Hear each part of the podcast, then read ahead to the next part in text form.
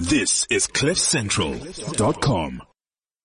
Welcome to Future CEOs. My name is Gareth Armstrong, and today we are talking to an expert. Yes, it's our Ask an Expert feature where we're going to be asking the question, do we rent or do we buy? What seems to be happening is that certainly the millennial generation, the rising generation, are buying property less, searching for that lifestyle. Grant, this is what you've seen out in the market. You're an expert in this field. Quickly introduce who you are and let's, let's uh, have a conversation around this idea of rent versus buy. Awesome. Thanks, Gareth. And obviously lovely to be here again. My name's Grant Gavin. I am the owner of two Remax franchises down in Durban. We've got a franchise in Durban North and La Lucia.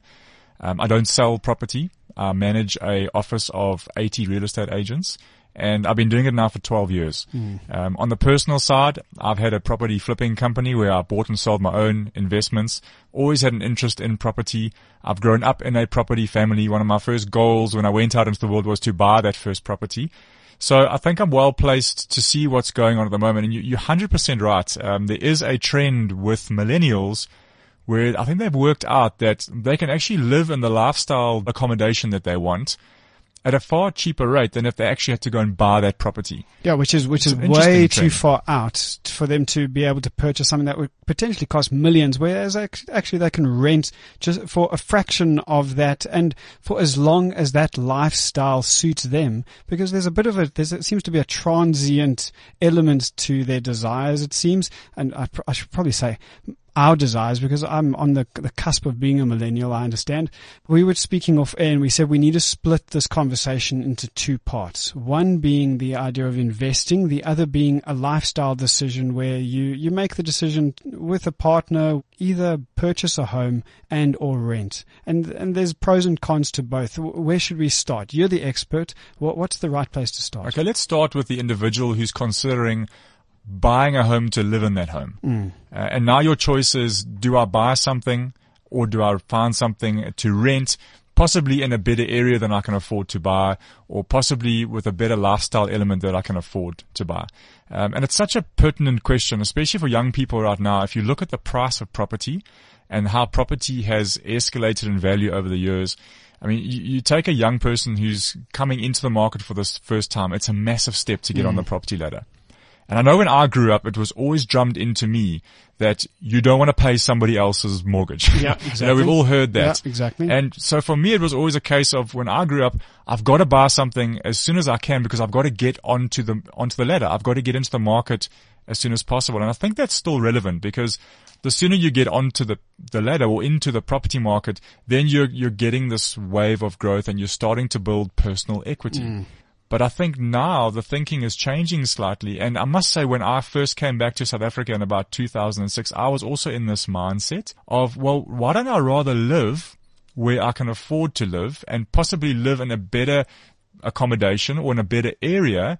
And as long as I've got other investments that are building me equity and, and building me wealth personally, then I'm fine. I can rent wherever I want to be. So I think we've got to look at the option of rent versus buy and say, what are the pros and what are the cons of each situation. But what I'm hearing you say here is that a, a big con, if it's not in place, but you'll, you'll get by if there's something in place, is that if you look forward into the future and you're not building equity or wealth for yourself in another form of investment, then you're probably in a bit of a bad space renting only. Is, can, is that a, a fair statement for me to make? Absolutely. And, you know, we don't think about this when we're 25, 26. But when we get to 35, 36, 45, 46, and we've got no investments and we're not generating equity and personal wealth, we start to panic a bit. Mm. So, you know, I was always, always ingrained into me, get onto the property market sooner rather than later because 20 years down the line, you'll look back and you'll have this asset that's worth so much to you in terms of equity.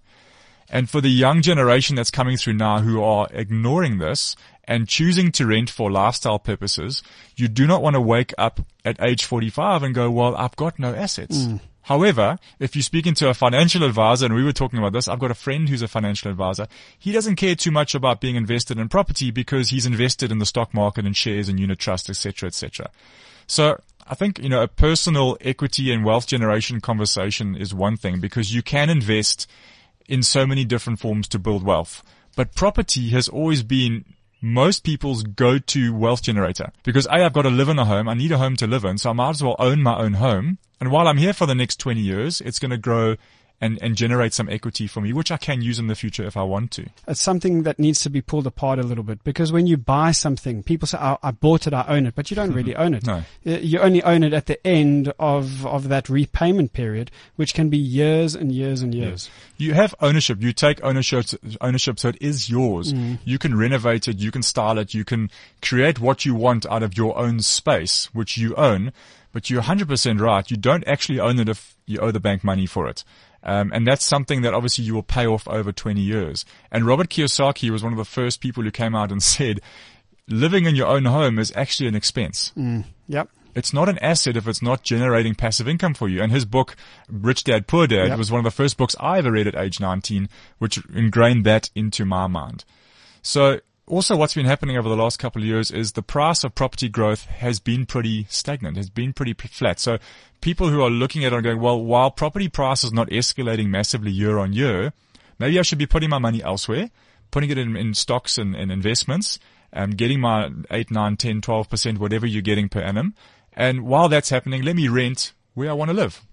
The, this particular point needs a little bit of context, and the context for those who are, are new to this idea or, or are just on the, the very edge and, and moving into understanding property markets and how you use your money. But the, the real concern around stagnant growth is inflation. Absolutely. That that's the enemy, and so inflation is the price that anything um, grows year on year, the cost of living year on year. And if you're not investing ahead of inflation, you actually effectively are losing money. I think that's your point. Absolutely. And if you look at the statistics that FNB send out quite regularly, you know, property price inflation has been, after the effects of inflation, pretty much static year on year. What what, what is that? What what is the the, the The, rate? the number moment? is not sticking with me now, but it's, Okay. it's pretty much close to 0%. Hmm. Because if you take the effects of inflation, if property is growing at 5 to 6 or 7% nationally per annum, but inflation 6%, then your overall growth is, is negligible. So let, let's get a little bit structured in this conversation. Let's just talk about some of the benefits, and we've mentioned them already. Some of the benefits of renting. What are the the solid benefits for you when it comes to renting? Well, the first thing, let me give you an example, is that you can live somewhere almost above your means right now. So I've got a property that I invested in in, in central Durban North. It's prime Durban North. We paid 3.2 million rand for it. Uh, we had, you, you know, you've got to have a nice, decent deposit, so the bank will give you a good rate. So we've probably got about a bond of about 2.7, 2.8 million on that property. The bond repayment to me is going to be in the region of 20, sort of three to 25,000 rand a month. On top of that, as the landlord, I'm paying rates of about 3,000 rand a month. So This is I'm- that expenses part. this, this is the expenses of owning the property. So I'm in for about 28,000 rand a month on that property. My tenant is paying me 17,000 rand a month. So if that person had to live in and buy that property, they would be pretty much in for 27, 20,008 rand a month, but they're renting it for 17. So they're staying arguably in better accommodation that they could afford if they had to go and buy it themselves. So that's, that's number one. So yes, in the old days we'd say don't go and rent because you're subsidizing somebody's bond. I've just given you the figures to show that, you know what, I'm actually subsidizing the tenant who's in my property. Mm. However, what the tenant has is flexibility. Yes, you cannot move into somebody else's home and rent and do what you want to the property. You don't get to decorate it as much as you would like. You can't add on an extra room. Um, you, you can't do anything without the permission of the landlord, but you have flexibility. When your lease is up, if you do not want to stay there, you just go and find alternative accommodation. In fact, in today's day and age, you can pretty much give 21 days notice and get out of a lease. So you do have flexibility and you get to choose where you want to live for the short term. Those are probably the pros of renting. Yeah, I think that those are the two big pros, and this idea of flexibility must never be underestimated. But then that takes us into the the, the cons of renting. Uh, one of the cons that we've mentioned is this idea of not building equity. And that was the beauty of, of owning a home is that you were kind of in the market for creating equity and wealth over the long term. So when you're renting, yes, you're getting to choose where you want to stay and where you want to live. And just to go back to that example I gave you of the tenant who's paying me 17,000 rand to stay in a four bedroom home in Durban North. If that tenant decided, well, I'd actually rather go and stay on Umhlanga beachfront in a two bedroom flat with a beautiful sea view for 17,000 rand, they can make that choice. But when you're renting, let's get into the cons now. A, you don't have ownership. So along with ownership comes so much more than just creating wealth and building equity. It's, I can't do to the property what I want to do with it. Mm. You know, if I want to install new blinds or if I want to change the paint color or if I want to redecorate it or uh, uh, remodel it in some way, I've got to get the permission of the owner at any time. Mm. Um, and that's, that's a big thing because when you're living in a place for a long period of time, you want it to feel like it's yours. Yeah, you want to feel, you want to feel uh, it's home. your home. Yeah. And when, when you're renting, there's always going to be limitations on that side. And, you know, so yes, you have the flexibility, but you don't have the ownership and you don't have control over that property.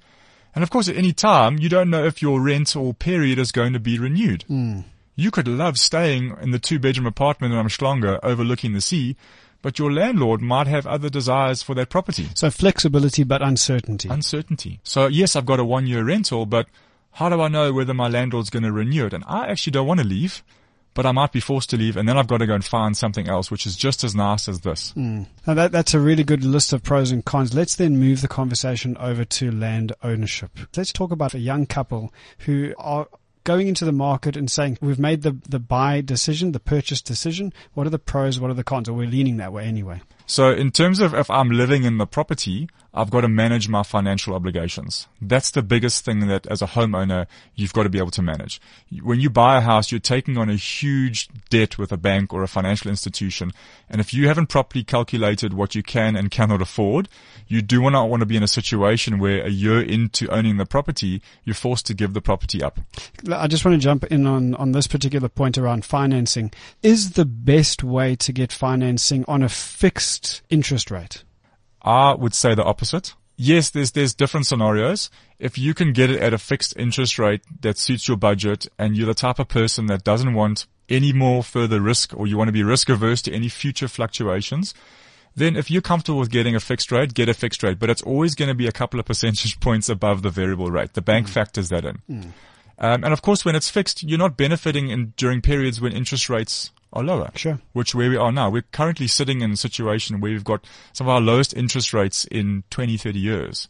And people with variable rates are taking advantage of that now and they're getting that benefit. Mm. But, uh, but you have to structure accordingly, plan accordingly. Yeah. And if you want to be clever and smart and go, well, we're really, really low at the moment on interest rates. So surely our next move might be up and you want to take a stab at that that's fine. That's your risk that you take. But just remember, you're going to be paying slightly higher than the low rates now because there's always a premium when you take a fixed rate. But how do you really know what's going to happen in the future with the economy? Mm. You know, even the analysts get it wrong sometimes. Mm. They predict interest rate increases and it goes down. My advice is always take the variable rate, mm.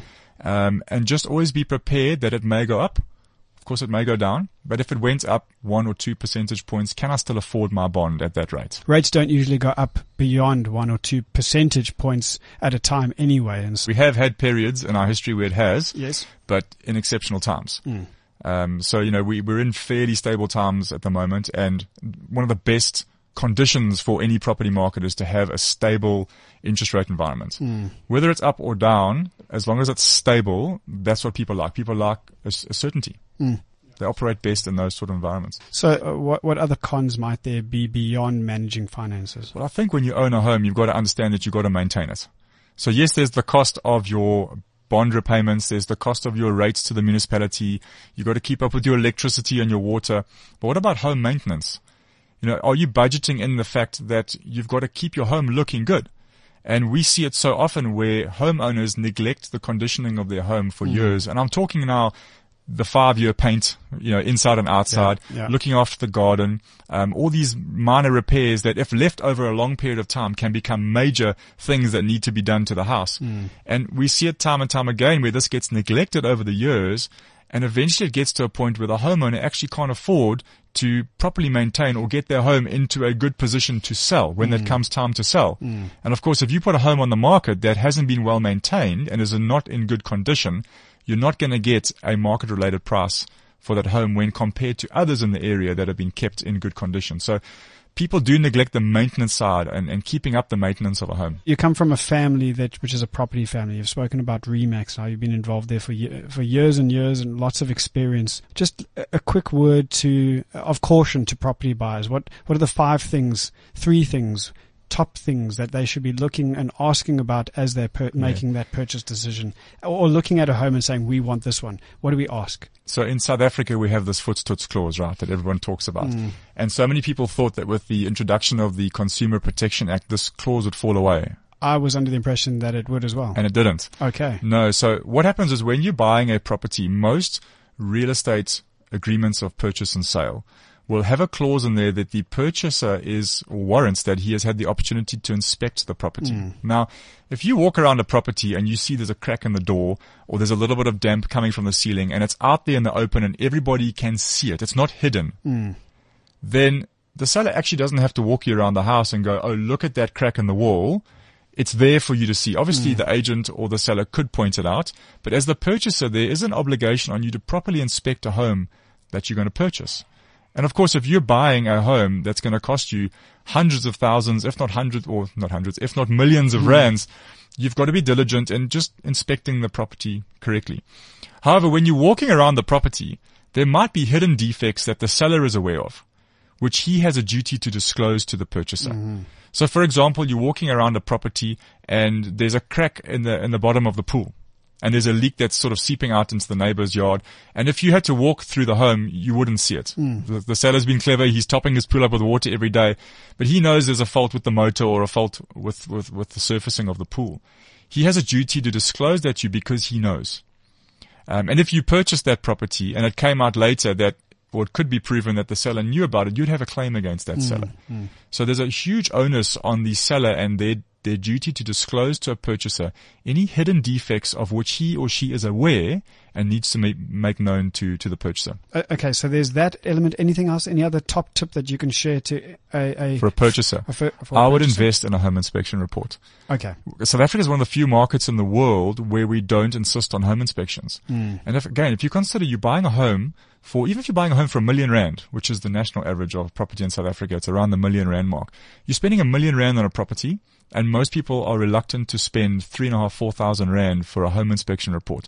And in doing so, you're getting peace of mind where someone's going in, an expert's going in and inspecting everything to do with that property.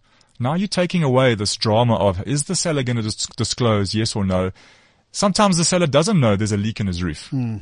Uh, he doesn't know there's a cracked tile in his roof, but a home inspector will go in and he will look for all of that. And as a purchaser, yes, you will pay for that report. But wouldn't you rather pay three to four thousand rand to have that peace of mind? Markets around the world, particularly America, Australia, it's part of the sale process mm. where you'll agree on price with the seller, the purchaser and the seller will agree on price. Then they'll bring in the home inspector. Um, the home moves into escrow, they call it. The, the home inspector comes in and then he produces a report of faults in the property. Yes, some might be over the top, but then there becomes a second negotiation. Okay, I can live with this, this, and that, but maybe you should adjust your price because I'm going to have to uh, repair this pl- uh, pipe or etc. etc. Mm-hmm. Um, and I think it just brings peace of mind to a transaction, which, in my opinion, and this is my opinion, is a far better system than relying on the Voetstoots clause. Yeah, absolutely. This has been a good conversation so far. Let's let's move it towards this idea of now investing in a property to earn some kind of income from it. You've done this. You've got experience here. Okay, so there's a couple of things. I mean, are you going to be investing for long term? Or are you going to try and invest in a short-term turnaround? Which is the flipping, the flipping side. So, and you've done that. and I've done it, and I've made money, and I've lost money. Believe mm, me, mm. Uh, there are risks involved. And when I got into it, I thought, well, what can the risks be here? There's so many things that can go wrong, and they will go wrong from time to time. But on the whole, I believe if you do your homework properly, if you're diligent in how you are looking for the right deals, you can and you will find deals where you're buying undervalue. Okay. What, is, what is it? What does the right deal smell like or look like? Well, for me, it was always 75% below what represents market value. Okay. And there's many, many reasons why a seller will let a property go for 25% less than what it's worth. Mm. And that's a whole nother conversation. A lot of people go, oh, you can't find those deals. You have to look harder.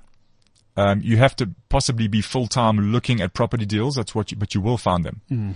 And when you can buy a property under value and you can touch it up, add a little bit of value to the property and then sell it for a market related price, you can make money. You can. Mm. Um, the difficulty comes in a transaction like that where there's unseen or unforeseen costs or problems. Uh, or possibly using contractors who are not as good as they tell you.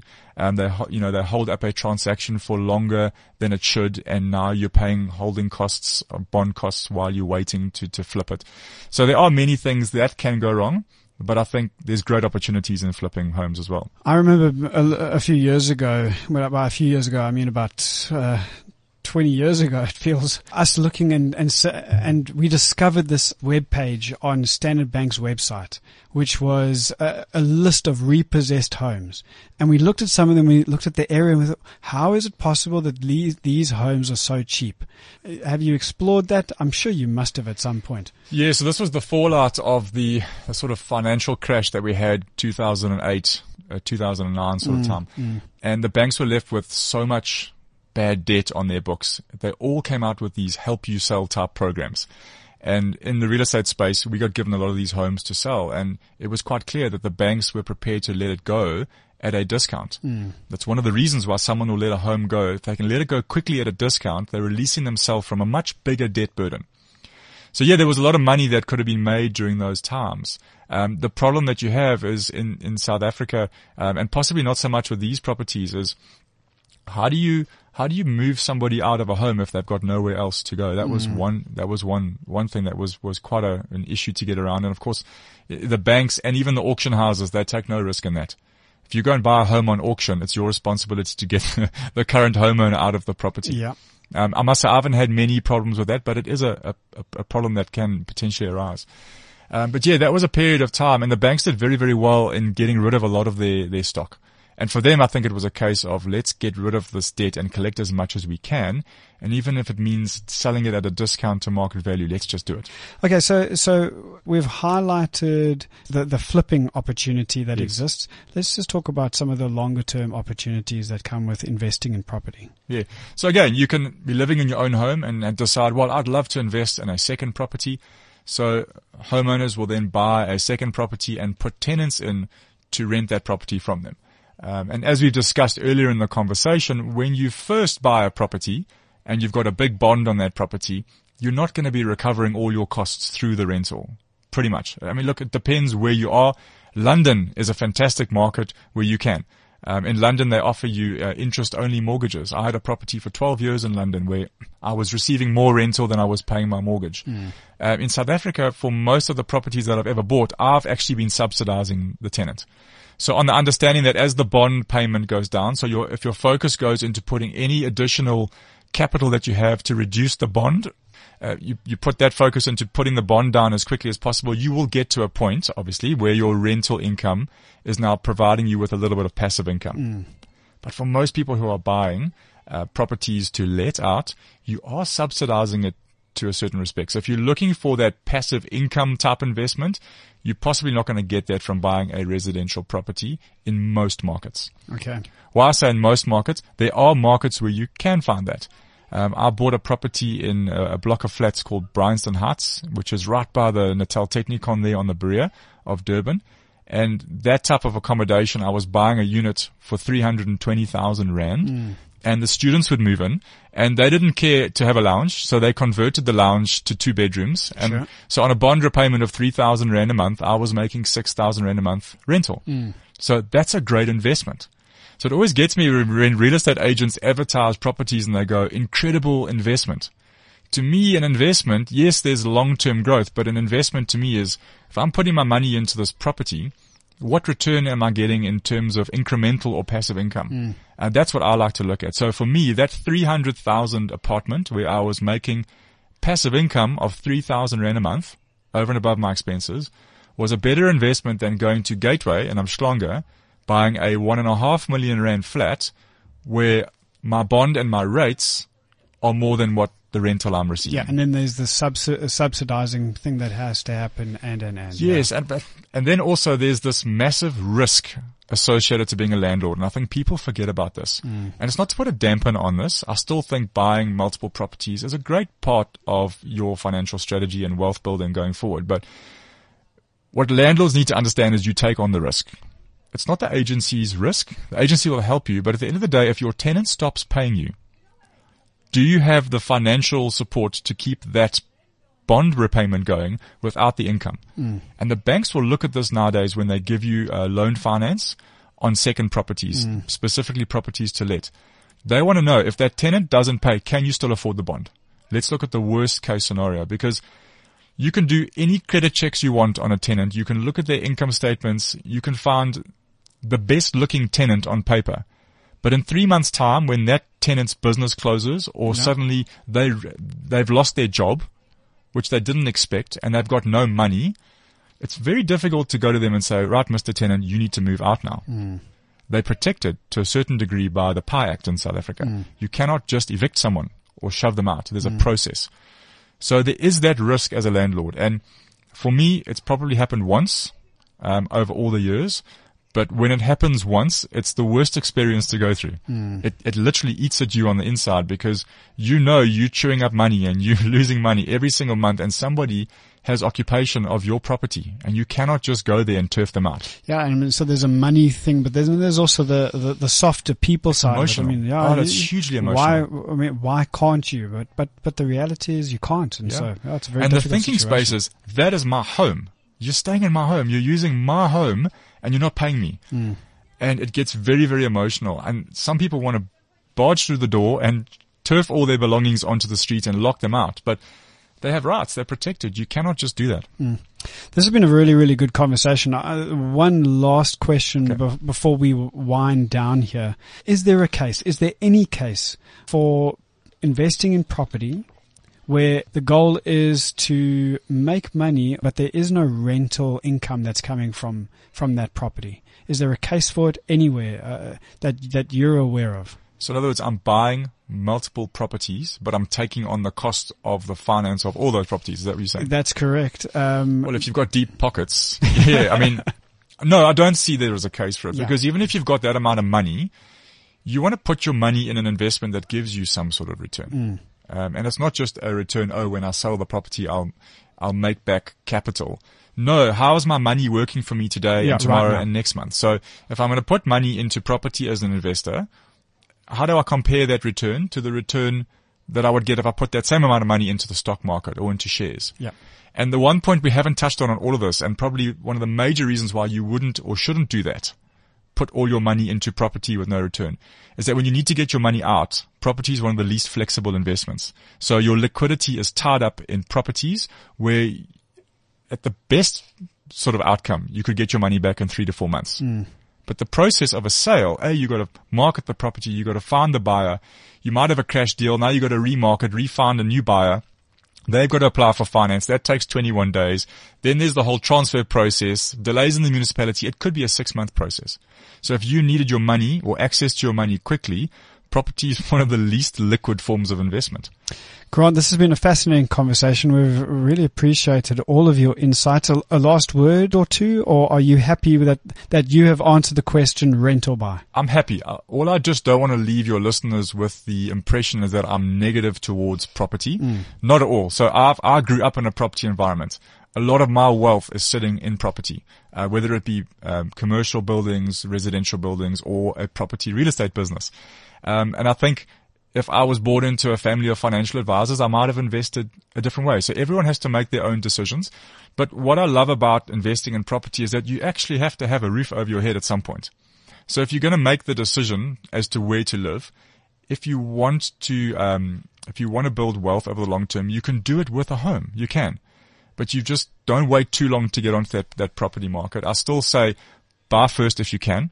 And when is the best time to buy? Whenever you can. That's, that's my final word. Grant Gavin, thank you so very much for your insights. That is all we have time for for future CEOs, this Ask an Expert feature this week. We'll see you same time, same place next week. This is CliffCentral.com.